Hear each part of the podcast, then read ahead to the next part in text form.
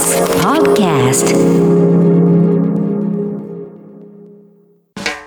TBS Radio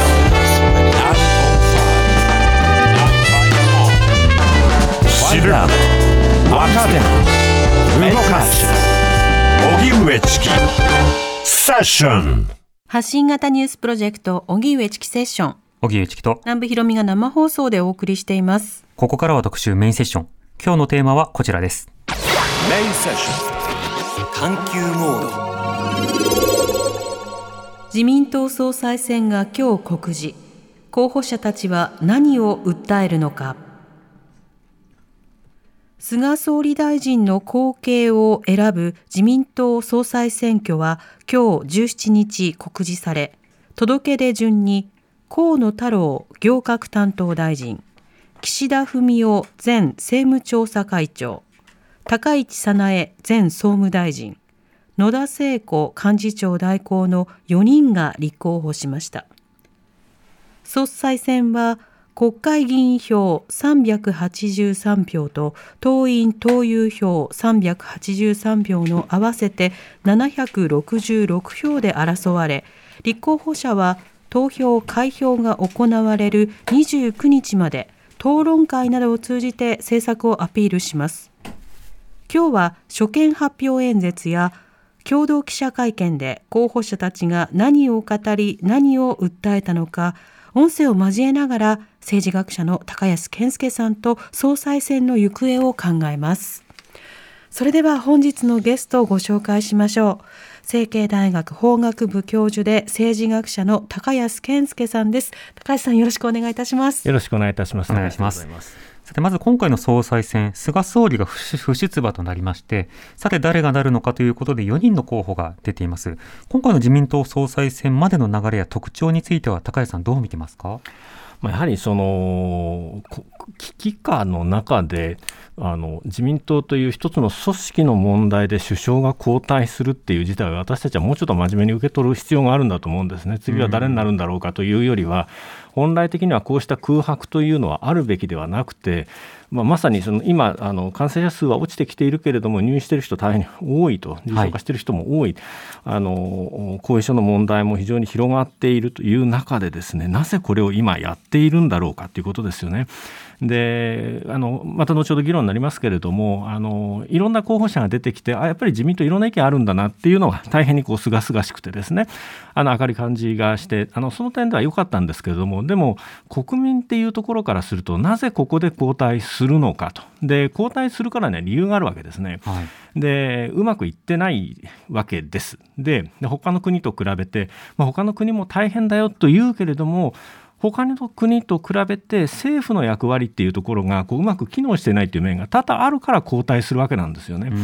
でこのことについてえもう少しきちんと私たち考えなきゃいけなくてなぜ考えなきゃいけないかっていうとこのまま同じことが繰り返されてしまうからなんですね。どうせここで交代するんだったら変えなきゃいあのちゃんとリセットできるようにしなきゃいけないということなんですけれどもどうあの果たしてそういうふうになるのかと。でそもそもお責任者の地位にあった方々が今回出るわけなんで じゃあなぜあなたたちはその地位にあった時にやらなかったんですか？っていうこととも関わってくるわけなんですね。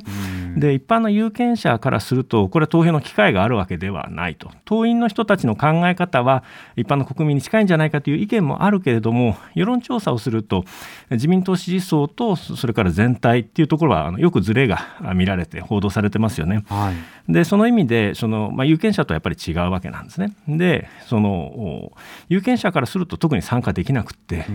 これを見て何を考えるのかというとやはり総選挙にあたって自分がどういう行動を取るんだろうかとそういうためのこう情報収集の場ということなのかなというふうに思います。うん改めて総裁選ではどのようにして投票が行われるんでしょうか？今年はあの任期満了ということあの衆議院ではなくて、えー、自民党総裁の任期が きっちり終わるということで、まあ、自民党の中の手続きとしてはまあよくわかるんですけどあの全員参加型で、えー、党員党友と国会議員があ同じ票数ずつ持って、まあ、国会議員の票数と、えー、党員投票あ党員投票の票数を同じにして第1回投票はやるとですので、うん、国会議員の多数派工作だけをしてもまあ、当選できないっていうのが第1回であると。であの過半数を取った人人たちがいれば失礼しました過半数を取った候補がいれば、まあ、それで当選ということになりますけれども過半数を取れなければあ決選投票に進むとで決選投票は国会議員のウェイトが重い選挙ということにあの選挙の形ということになると。ですので、うん、あの国会議員の多数派工作があ2回目の決選投票ではより重要になると。まあ、そういう、え、投票方式になっていると。でそれぞれの候補者にとって有利不利っていうのがあると、えまあ、この後またあの議論になるかなと思います。はい。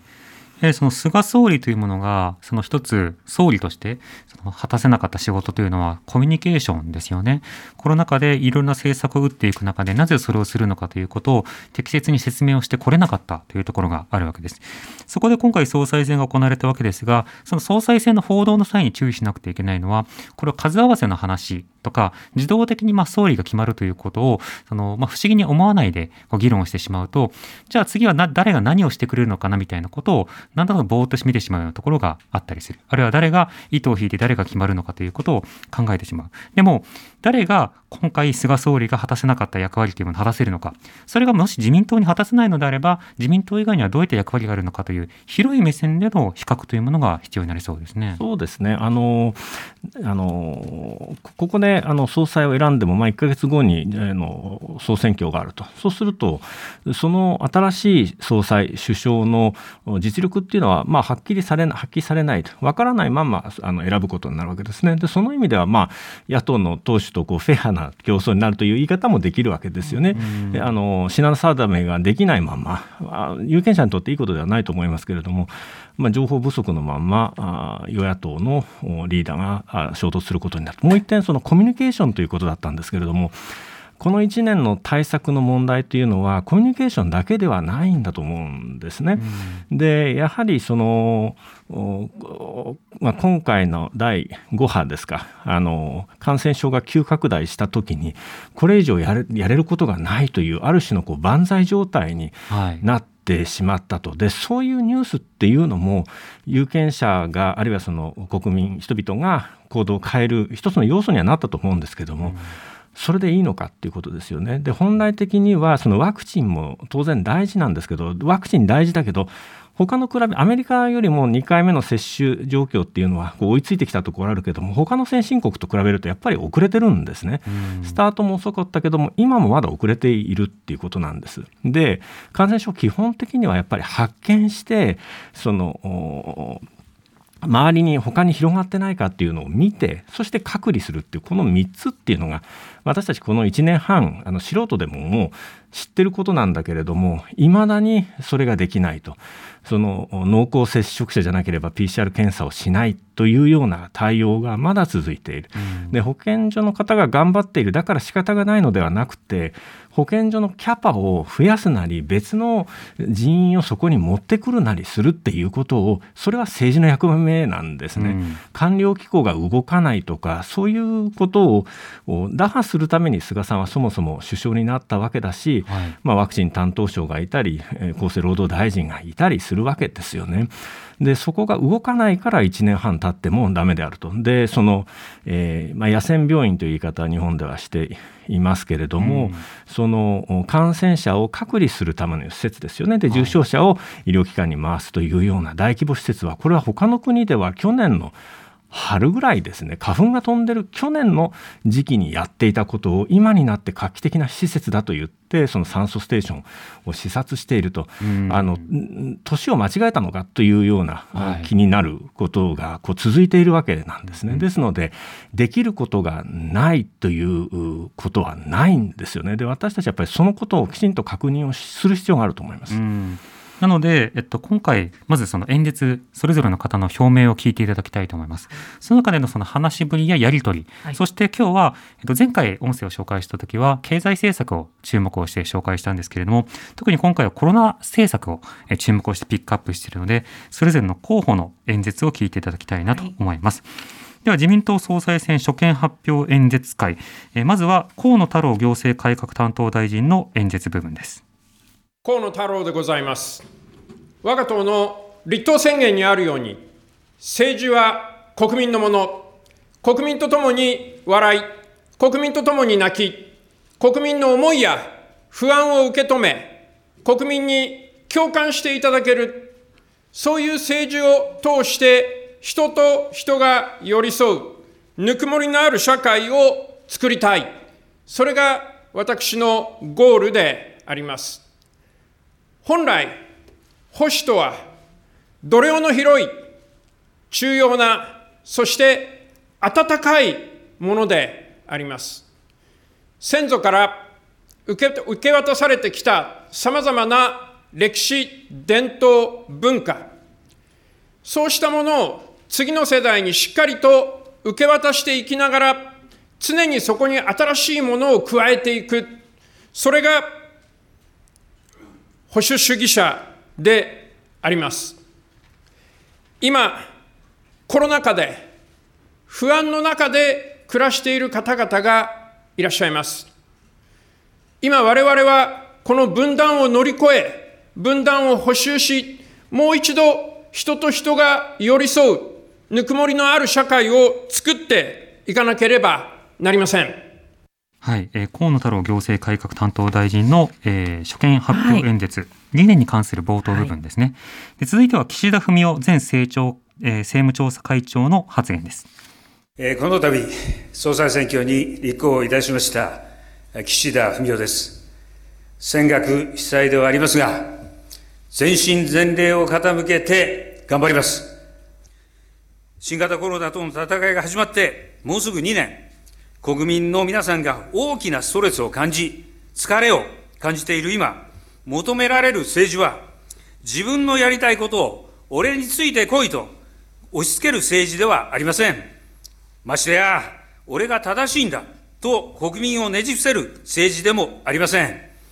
一人一人の声に、国民の声に寄り添い、その多様な声を真摯に受け止める、そうした寛容の政治が求められています。そして、我々保守政治の根本は、寛容の精神にあります。保守政治の原点に立ち返り、今こそ、丁寧で寛容な政治を進めようではありませんか。岸田文雄前政調会長の発言でした。続いては高市早苗前総務大臣の発言です。皆様、こんにちは。高市早苗でございます。私は日本を守る責任と未来を開く覚悟を胸に、この自民党総裁選挙への立候補を決意いたしました。私は国の究極の使命は、国民の皆様の生命と財産を守り抜くこと、領土、領海、領空、資源を守り抜くこと、そして国家の主権と名誉を守り抜くことだと考えております。この使命を果たすために、私のすべてをかけて働くことをお誓い申し上げます。ちょうど本日9月17日は、19年前に日朝首脳会談が行われ、初めて北朝鮮が日本人の拉致を認めた日でもあります。大切な日本国民を取り戻すために、これからも自由民主党一体となって力を合わせて懸命に取り組んでまいりましょう。そして最後は野田聖子幹事長代行の演説です。私野田聖子は自民党総裁選に立候補いたしました。まず私が今回どうしても出馬をしようと考えたある大きな理由がありますそれは自民党の多様性を示さなくてはいけないということです残念ながら、これまでの候補者の方たちの政策を見ていると、やや足りてないなと感じている視点があります。小さき者や弱き者、はじめ人の暮らしが見えません。主役にならない人々へ向けた政策が十分ではないと言ってもいいでしょう。異なる価値観を受け入れるという日本の伝統的な寛容さ、多様性を体現する保守政党、それが自民党です。ということで、4候補の発言を聞いていただきました。これ、あの、演説を聞きながら、そしてここを音声でこう切り取りながらあの考えていたのは、高谷さん、あの、それぞれの候補者、特に高市さんを除く皆さんが、え保守とは何かというものをそれぞれが再定義しようとしているところなんですね。でこれは結構ユニークで、高市さんも高派の人に受け入れられているから、ど真ん中保守だよねっていうふうに見られがちだと。で、そうしたような、その、高市さんを支持する人たちは、他の人はどうせリベラルでしょみたいな格好で、ちょっとその自民党じゃないんじゃないのみたいな、あの、まあ、鋭いとか厳しい目線を向けがちであると。それに対して3候補が、いやいや、これこそが保守なのだ、寛容こそが保守なのだというような格好で、まあ、保守宣言をしているというところが、なかなかにユニークでしたが、そこはいかがですか？あの全体としてやっぱりそのこの8年ぐらいでしょうか非常にモノトーンな感じ活躍する人が少ないいつも同じ人が目立っているっていう政治だった。それが結構人がやっぱりいるし考え方違うしウイングがあの広いっていうのはやっぱり確認する。他に道も他に意見もあるじゃないかっていうことが確認されたっていうことがあの面白いところででそれを今あの上さんおっしゃったようにですねそれは全部保守に入るんだっていうことですよね。でそれをバラバラというのか多様性というのかでも今回はやっぱりこれはそのあの懐の深さなんだっていうことでこう表現しようとしているっていうのは非常にあの面白いところだと思いますね。で選挙制度としては今回はその、まあ、保守政党の中の代表選びをしてでその後選挙でより広いあの国民に対して支持を訴えるっていう形になっているわけですよね。はい、ですからそのここでその、まあ、その自民党の中の一部に非常にあの強い支持がある高市さんっていうのがどのぐらい支持を得るのかっていうのが、まあ、今回あの一つあのあの興味深いところではあるわけですけどもその後の総選挙を見据えた時にどういうウィングの広げ方どういう自民党であることが良いのかのあのどういう見せ方をするのが良いのかっていうことを、まあ、皆さん考えてあのいろんな立ち位置を取っているということなんでしょうね。うん特に高市さんはその安倍路線の継承というものを強く訴えている一方で、その他の3人はそことは違うところを見せようとする中で、同じ言葉遣いが出てきた、つまり寛容という言葉ですね。これは今までは弱者切り捨てであった、あるいは不寛容であったということを暗に伝えているということなんでしょうか？面白いですよね。ですからやはり当然自分の党ですから、はい、あの丸ごとこう否定するっていうわけにもいかないっていうことなんでそれぞれの新しさっていうところあるいは新しい自民党の再発見っていうのはつまり前なかったっていうことをまあ意味しているということなんでそこはまあ武士の情けであそこが問題だったと認識しているんだなというふうにこう読み取っていくっていう面白さがあるんだと思いますよね。で他方でその高市さんについて言えばそれはもちろんいい点もあったしあの業績もあったあ安倍菅政権ですけれども当然長年やっていれば問題もあったし最後の方は問題の方がむしろ目立けですね。で単に政策運営の方法だけではなくて要するに自分ファーストの政治っていうだけじゃなくて、はい、経済政策についても安全保障政策についても果たして目的達成したんだろうかと例えば2%金融政策で2%の物価上昇率を目指すということをまたあの繰り返しおっしゃるけれどもそれがどういう弊害を生んだのかなぜ実現されないのかっていうようなことについてはやっぱりその振り返りのチャンスをこう捨ててしまうっていうことになるわけなんで、まあ、そのご本人はそういう路線で構わないけれども他の選ぶ方の方々っていうのはやっぱり気にしてもらいたい。でまたそのリーダーシップの問題をこうこうなんていうんですかね気にされているリーダーっていうのがやっぱり何人もそれぞれの言い方であったというふうに。ダウンで決めないんだっていうようなことを岸田さんは言ってましたね。言ってるわけですよね。うんでやっぱりそこのところの反省っていうのはあのしっかりしてもらいたいと思うしで今度はおそらくトップダウンでやらないんだけれども自分が首相になった時にその長老たちの意見にむしろ振り回されるのかとそれぞれがこうバーンと打ち出してその後ずっこけるっていうことを私たちこの数週間で見ていますけれども、うん、あの実際に首相になった後にそうならないのかとそのリーダーシップはトップダウンじゃないんだって言った時にそれは外は国民の意見あの同僚の意見役人の意見党員の意見を聞くっていうことで私たち理解してるけども実はそうではなくって前の首相とかその前の首相に 配慮したあのあのボトムアップ型のリーダーシップっていうことにならないのかっていうこともあの気にはなりますね、うん、忖度と傀儡の政権になってしまうのではないかという点があるわけですね。えーでは、えっと、それぞれがどういった政策をさらに打ち出していくのか、今日はコロナ対策について語った部分を聞いてみましょう。はい、まずは河野太郎行革担当大臣の演説です。本来、コロナに感染しているかどうかを本当に短時間で検査することができるキットを安い価格で大量に社会に供給することができれば、今見えている世界が変わるはずです。いろんなイベントや、あるいは学校でそういう検査キットを使っていけば、いろんな可能性が広がっているはずです。コロナが日本に来てから、もうこんなに時間が経つのに、まだそんな議論をしなければいけない。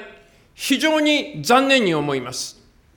簡易検査キット、政府が製造設備のコストを払ってでも安く大量に提供できるようにしていくのが政府の役割ではないかと思います。河野太郎行革担当大臣の演説でした。続いては岸田文雄前政調会長の演説。当面の目標は、ウィズコロナを前提に、季節性インフルエンザと同様、従来の医療提供体制の中で対応可能なものとし、通常に近い経済社会活動を一日も早く取り戻すということです。病床、医療人材の確保、徹底した人流抑制とそのための数十兆円規模の経済対策、ワクチン接種促進、治療薬の開発普及などの対策を全体像を示しながら、実行してまいります。岸田文雄前政調会長の演説でした。はい、続いては高市早苗前総務大臣の演説です。新型コロナウイルス感染症につきましては、まあ、特に治療薬の早期投与による重症者と死亡者の数の極小化、そして自宅療養されている方の数を減らしていくこと、可能な限り減らしていくこと、そして国産ワクチン、国産治療薬の早期開発と生産設備への投資、また飲食、観光関連のみならず、サプライチェーン全体に及ぶ多くの事業者の皆様の経営基盤を維持して、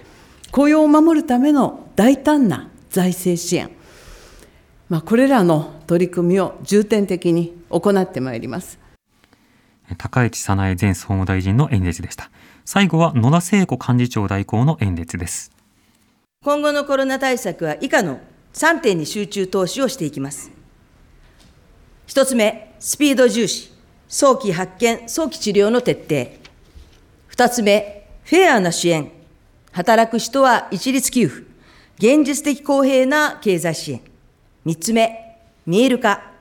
安心安全の前の不安を国民から取り除く。まず早期発見、早期治療は、これからのコロナ対策で最も重要なところになってきています。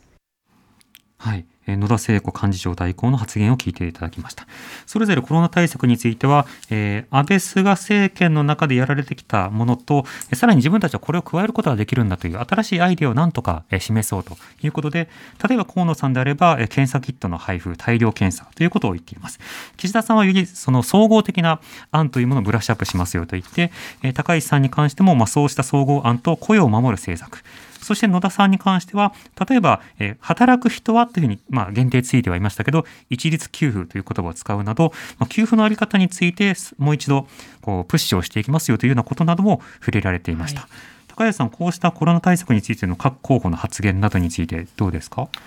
あのいろいろな案がこう出てくるというのは大変に頼もしいことなわけですね。でやることがもうもはやないと言ってた状況から比べると、まあ、いろいろとあったんだと。じゃあ問題なのはこの方々は野党の人たちだったのかっていうとそうではなくてですね、はい、コロナ担当の大臣であったり規制改革担当の大臣であったり幹事長自民党の幹事長でしたでしょうか代理であったり、はい、まあ、その党の中枢にいる方々なわけですよね。でそうした意見っていうのがその政権の政策に反映されないのかと。で、まあ、日本は分担管理制なので大臣が他の政策領域に介入できないんだっていう言い方もできるけどもしかし国務大臣なわけですね、はい、行政権を担う内閣のメンバーである国務大臣なわけです。でその権力があったのにやらなかったという人たちと権力がなくて矢にあってあのえー、思ったこと思った政策を掲げている野党とそのどちらにこう期待したらいいのかっていうとですねこれそんなに変わらないんじゃないのかという気もするんですよね。はい、ですからこれまでできなかったのになぜこれからできるのかということもやはり説明していただく必要があるんだと思うんですね。でこれは実はそもそもこの総裁選1年前にもうコロナが始まっている中で自民党総裁選があって菅さんは圧倒的多数で選んだんですね。はい、で今変えるわけなんですけども選んだ人間違えたんですかと。じゃあ今度は正しい人が選べるんですかっていう判断力の問題製造責任の問題もあるわけなんですよね。ですので今いろいろな政策を掲げていらっしゃるんだけどもそれは今度はできるっていうことなんですかと。その保証はどこにあるんですかっていうこともやはり示していただかないといけない。そういうそのハードルの高い状況で出馬されているということなんだと思います、うん、だからもっとこう開かれた会見というものは続いていけばそのあたり当然記者からの方もいろいろ言ってること賛成なところもあるんだけどなんでそれあの閣僚だった時に言わなかったんですとかとか今までなぜできなくて自分はなぜそれをできるとお考えなんですかとかそうしたようなことつまり美辞麗句を一本的に、まあ、今回は演説なのでまずは一方的に言ってこれからフィードバックをということになるわけですけどそのフィードバックにちゃんと向き合うかどうかですよね。あのそれはあの前の時代を比べるとやはりそれができなかったっていうことが大きな問題だったんですけども、はい、まあ、今の候補者にいる候補者の方々の多くはきっとそういうことがきっとできるのではないかと思います。であのお互いの政策が補完し合うところもあれば矛盾するところもありますので、うん、ぜひその記者からの質問に答える。それからその相互にあの討論をするというようなことをやはりそのどうせあの何日間かこう選挙運動期間があるのであればぜひ見せていただきたいというふうに思いますね。確かに前の総裁選はもう菅さんの勝ち確定みたいな雰囲気があったのでいかに菅さんが答えないのかというようなところでその勝利条件を取っていくというところがありました。ただ今回総裁選は一応分かる言葉で喋りそして記者からの質問に対して答えようとするというようなは違うところがある。でも高橋さんあのこの点であの前進だねって褒めること自体が随分とこう政治に対する期待を下げてしまっている自分に気気づくんですけどそこはどうですか？あの私もそれをどのように皮肉ではない調子で言うかということが、まあ、一つの課題ですけどでもその場合によってはこれ以上落っこちていってしまって本当にあの答えない記者会見は意味がないというような政治になっていってしまう国もあるわけですよね。はい。でところがその日本の民主主義は一つのレジリアンスっていうんですかねその現状回復力というのかな。あのそちらの道に落っこちていかなくて政治家っていうのはやはりその寛容を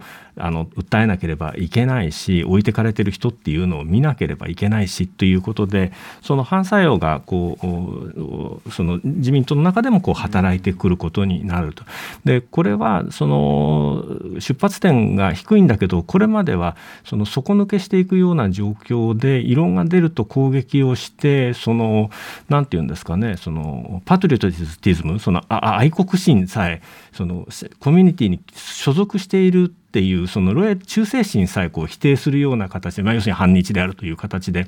あの異論を言うと攻撃されるというような状況がこれだけの多様な人々が出てきて議論をできるようになるっていうことはもう一度その言論空間というのが再活性化していく、まあ、可能性をそこに見出したいですね。でこれがその総裁選が終わった直後にまたそのついてこいとか異論はっていうような議論が出てくるということになるとそれはやはりそのもう一度学かりしなければいけないけれどもこの状況はやはりその反転していく一つのきっかけとなってほしいしきちんと評価したいなというふうに思います。うん。抜けた底をいかに補修できるのかそのあたりについては意識されている発言というのもいくつもありました。ではここからはですね各候補者の個性が出ている部分の音声を紹介していきたいと思います。では河野太郎行革担当大臣の演説です。気候変動いやもはや気候危機と言われる時代になりました再生可能エネルギーを最優先に最大限に入れていかなければなりません。そのための必要な投資を政府が率先して行っていきたいと思っています。そして、いつの日か再生可能エネルギー100%でこの国のエネルギーを回していくことだって、私は空事ではないと思っています。河野太郎さんの演説なんですけれども、あの脱原発なのかそうじゃないのかということが追及されている中で、原発についてその演説部分では真正面からは主張しない一方で、再生可能エネルギー100というのはいずれ可能なんだというようなことを大きく語ったというようなところで、暗黙のメッセージということになるのか、いろんなものが含みがありました。続いては岸田文雄前政調会長の演説です。党役員に中堅若手を大胆に登用し、自民党を若返らせます。比例73歳定年制を堅持いたします。新自由主義的政策を転換いたします。令和版所得倍増を目指してまいります。はい、岸田さんは今回の総裁選に合わせていくつものフレーズというものを自分のポケットに用意をしてで演説が進むにつれて次はこれというような格好で、まあ、カードを出していくそうしたスタイルを身につけて臨んだということが分かりますね続いては高市早苗前総務大臣の演説です私は有事の経済政策として日本経済強靭化計画を掲げ経済を立て直します時代の要請に応えうる新しい日本国憲法の制定について力を尽くしてまいります。そして令和の象徴再編にも挑戦をいたします。私たちなら必ず成し遂げることができます。私は日本と日本人の力を信じております。はい、それぞれがスローガンを用意する中で、え高市さんの場合は基本的にはサナエノミクスといってあのアベノミクスのアップデート版ということを打ち出す一方で憲法改正それから令和の省庁再編などいくつかのものをさらに用意をしているということになりましたそして最後は野田聖子幹事長代行の演説です私は日本初の女性の総理大臣になったらこの社会のパラダイムシフトを一気に加速加速させていきます。まず政治から変えていくということで、野田内閣の女性閣僚は全体の半分になるように目指していきます。実はもうすでに一中の人たちのリストは私の心の中にあります。片思いでありますが、障害者、高齢者、介護、貧困などにもしっかりと目を向けたプッシュ型の対策を進めていきます。持続可能な社会を目指すため欠かせない小さき者、弱き者、含めたすべての人が生きやすい社会、生きやすい日本を作っていこうじゃありませんか。はい、自分が野田内閣というものをもし作ったら女性閣僚半分しますよということを、これまあ野党より早く宣言したと、はい、まあ、立憲よりは早く宣言したというような動きもありました。高谷さんそれぞれの個性が出てくるようなフレーズなどを紹介したんですけれども注目などいかがですか？あの河野さんはやっぱりその新産業とか新経済とかですねやはりそのこう新未来の像っていうのを描いていたあそこまでどうやっていくんだろうかっていうのはあるんだけど、まあ、そういうのを掲げて。で岸田さんはやっぱりその新自由主義的な政策の転換っていうことをおっしゃってこれだいぶ本当は大きいことだと思うんですね。で彼が力を込める理由もあるんだと思うんですね。ただ実は安倍政権というのは自由主義的だったのかというと経済に対してかなり恣意的に介入してきたわけですね。はいで日本銀行はあの多くの株を買っていてあの揶揄するような言い方をすれば社会主義じゃないかっていうようなことを言う人もいるわけですよね、まあ、ちょっと全然違いますけれども、うん、つまりその自由な市場経済っていうのを本当にやってたのかっていうと必ずしもそうじゃないと。じゃあじゃあその公正とかその平等とかそういうのが追求されてたかっていうのそういうのもなかったっていうことなんでその新自由主義からの転換というキャッチフレーズだけではやっぱり不十分なんだと思思うんですね。で高市さんの場合にはあのやはりその、まあ、随分とその防衛に力を入れておられるとで経済についてもこうアイデアを出されるんだけれどもどうもそのやりたいことは分かったんだけれどもそれって環境とマッチしてるんですかっていうところが気になりました。で野田さんはスタートの場面がですね非常にそのあの爽やかにスタートをされてやっぱり反省がしなしなきゃいけないんだっていう形で、えー、スタートするんですけどその反省の内容がですねその定数是正なんですよね。でこんだけ大きな問題になっていることがたくさんあったのにそれが国民ががっかりしている理由ですかっていうところがあるんですね。ただやはりその女性とかそのこう中心に置かれなかった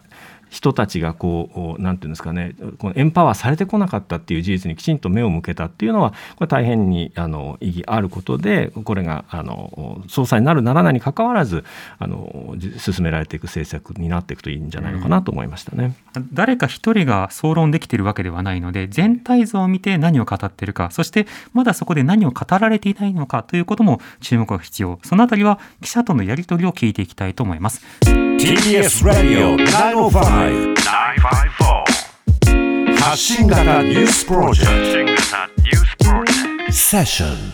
荻上チキセッション。今日の特集メインセッションのテーマは自民党総裁選が今日告示候補者たちは何を訴えるのか。ゲストに成蹊大学法学部教授で政治学者の高安健介さんをお迎えしています。引き続き高橋さんよろしくお願いします。お願いしますさて冒頭で所見表明の演説部分を聞いていただいたんですけれども、はい、それに続いて、えー、記者クラブあの平川クラブのあの要はその自民党の、えー、記者クラブ自民党に所属しているこう自民、えー、記者クラブのメンバーがこう質問するという質疑応答の場面に移っていったわけですね。その共同記者会見の様子聞いていきましょう。で、どんなことが聞かれるのかということでいろんな論点ありました。天皇制についての考えとか、経済について、安全保障についてなどあったんですが、森友問題についてどうなのかという質問もありました。高市氏、野田氏、河野氏、岸田氏の順でお聞きください。幹事長の東京新聞、中日新聞の山口と申します。よろしくお願いします。第二次安倍政権とそれに続く菅政権では、説明責任という点において、国民の間に強い不満ですとか、批判が広がっています。そこで質問ですが、説明しない政治の象徴である森友問題を再調査するのかしないのか、明確にお答えください。また、その理由も合わせて述べていただければと思います。あのまず、えー、森友問題、についてでございます。まあ、これはあの本当にご遺族のお悲しみに、えー、思いをいたしまして、心よりお悔やみを申し上げます。でまあ、まずはこれあの、文書の改ざん、それからパワハラ、これはあってはならないことでございますから、もう全府省庁徹底して、え、これを根絶する、まあ、こういった改革に取り組んでまいりたいと思っております。で再調査の有無でございますけれども、あの私も現在、ご遺族が、えー、国などを相手取って、確かあの提訴していらっしゃると、まあ、そういう状況にあると、えー、思っておりますので、まあ、この点については、えー、コメントができない、えー、するべきではないと考えております。公文書の隠蔽、偽造、改ざん、廃棄、これは絶対にあってはならないことなんです。それが起きてしまって、そこに関わった方が命を落とすという事実があります。これについて多くの国民が納得していない中で、えー、支持率の低下というのは当然あるわけです。信頼がなくなっちゃった。それをやっぱりしっかりと回復するためには、私たち自らが、まあ、党にあって、えー、起きえないことが起きたことは、しっかりと知るべきなんだと思います。そこで反省をし、二度と起きないようにする、そういうことでアプリよりに調査をする必要があると思っています。あの公文書というのは非常に大事なものでありますから、この公文書の管理がしっかり行われるというのは、えー、外交安保だけでなく、内政面でも非常に大事なことだと思っております。もうすでにさまざま司法まで上がっているものですから、あの再調査の必要はないと思いますが、あの関係された方の心の痛みにはやはり政治として向き合わなければいけない、そういう部分はあの確かにあるんだろうというふうに思っております。はいえー、まずあの盛りかけの問題ですが、えこの問題については、まあ、行政において調査が行われ、えそして報告書が出されています。司法においても検察の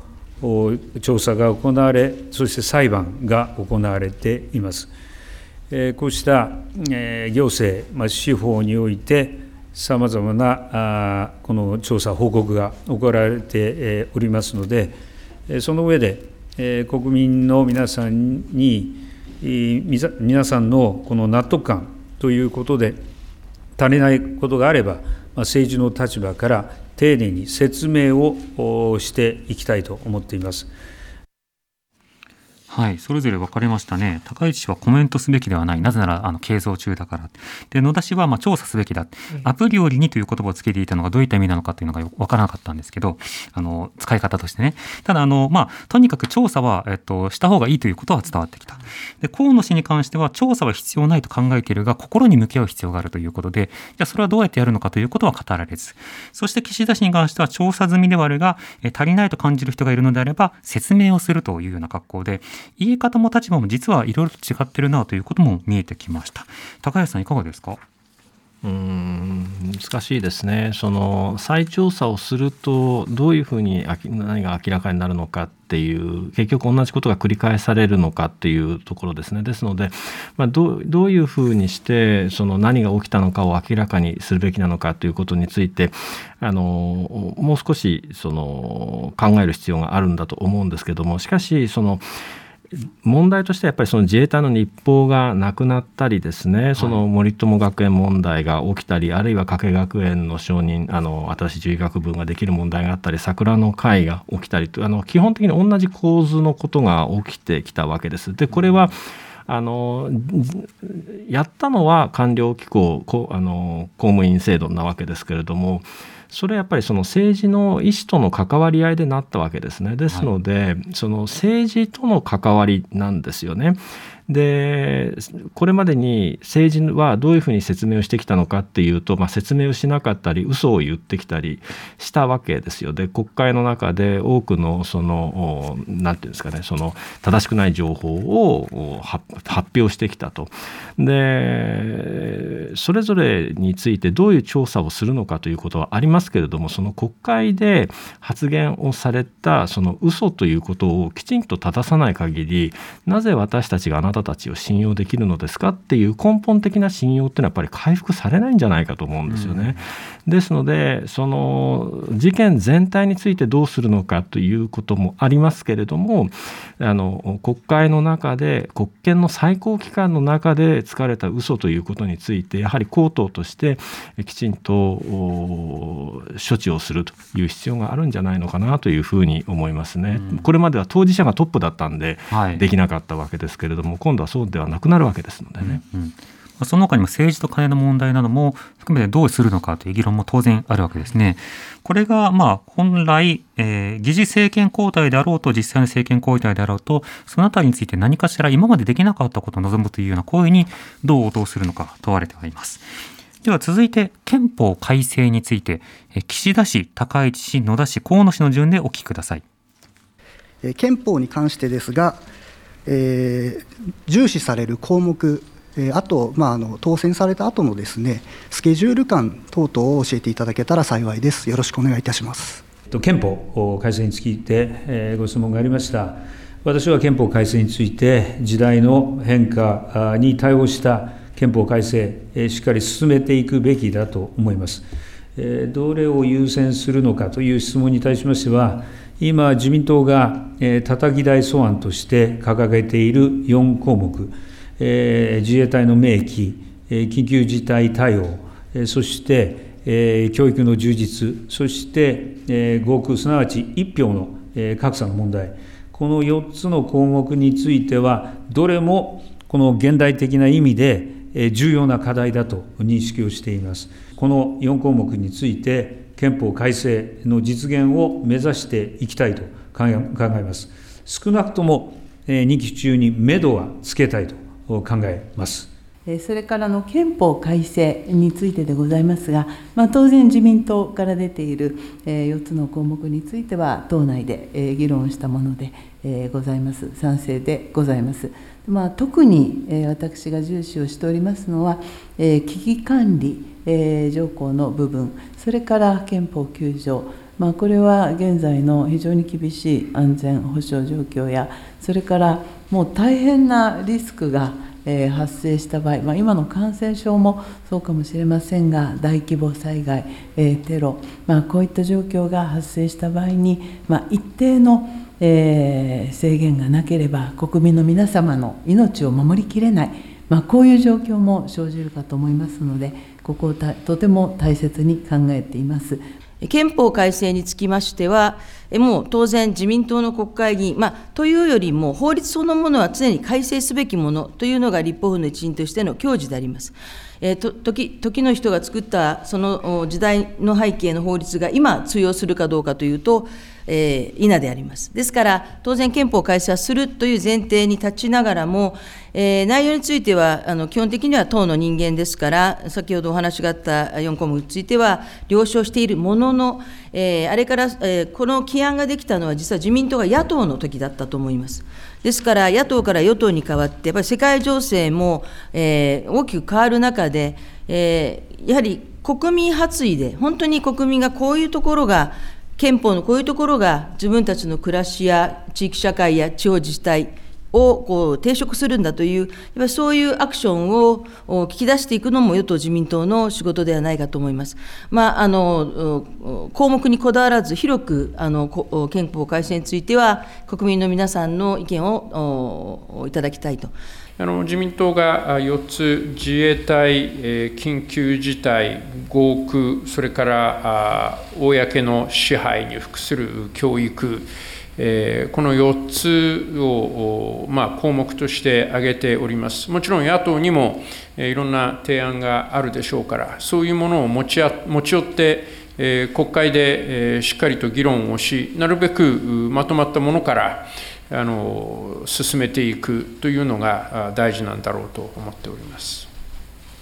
まあ、岸田氏、河野氏は自民党の4項目というものをおさらいし、高市氏はそれに加えて、9条であるとか国防の問題というものを強くまあ、前面に出す。一方で野田氏は、まあ、国民の意見いろいろ聞かなきゃねということで、あんまり憲法改正そんなに重要視してないというような感覚というのも見えてきますね。高高橋さんいかがですか？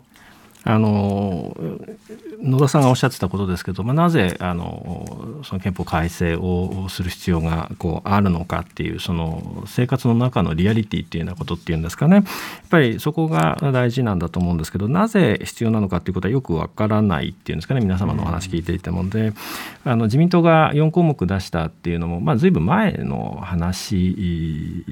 で、まあ、環境変わってるっていうのは野田さんおっしゃる通りなんですけどもその憲法ってっていうのが今そんなに課題なのかそれをやっている余裕があるのかってことなんですよね。でコロナがあと何年続くかわからない。で経済っていうのはこの数年やっぱり新しい産業新しいその稼ぐ経済の形態っていうのがあの生まれなかった。でその一方で生活不安でそれこそ生活の底が抜けてしまっている可能性のある人たちがいる。で子どもの教育は遅れていると。でそのコロナとは別の問題として気候変動の問題があの急激に出てきているような気がするんですね。でこれはその今年もなんか台風が来ちゃったとかそういうレベルの問題ではなくてもう他の国ではその目に見える形でそのこれを気候変動の問題と結びつけて考えているわけですね。でそういうその大きなそのそれこそ急を要する事態の時にですねその憲法についてその抽象的な議論、まあ、もちろん具体的な条項の話になるけどもそれをしている余裕があるのかつまりこの問題が取り上げられるっていうのはやはりそのこれまでの政権のこう一つの何ですかね斬首という感じもするんですね。今その憲法問題に非常に熱心に取り組んでおられる方々っていうのは自民党の中にもあの党員の中にも議員さんの中にもいるわけですけれども、まあ、その国民の中でこれ優先順位が高高いかっていうと優先値は高くないわけですね。で変えた方がいいですか変えない方がいいですかと問われりゃもうそれはその別に変え変える必要があるんだったら変えればいいんじゃないのとまあそれはやっぱり私もそう思いますけれども、はい、優先順位としてこういう危機下でその目の前に起きている危機というのをどういうふうに考えてこの憲法問題に取り組んでいこうとされているのかどこに時間を見つけようとしているのかというところにですねむしろリアリティを感じないという印象を受けました。うん憲法の議論というのはそもそも今の憲法下ではこれができません。なので、これをするために、この憲法の部分が必要ですというところをまず明らかにした上で、その憲法がどうあるべきなのかというような議論が必要となる。まあ、そうした具体というものを明らかにしていくやり取りにも必要な一方で、その優先順位も含めて問われているわけですね。まあ、今行われているのは総裁選、要は自民党内での内輪の、まあ、なんでしょう、こう、格付けの話であって、その後、選挙に出た時にそれがどういったコミュニケーションにつながるのか、ああ言ってたのにこうなったじゃんとか、そうしたことも含めて、今のやり取りをそれぞれあのしっかりとこう覚えておくということも重要かなと思います。今日は政治学者の高安健介さんとお送りしました。高安さん、ありがとうございました。ありがとうございました。ありがとうございました。荻上チキ。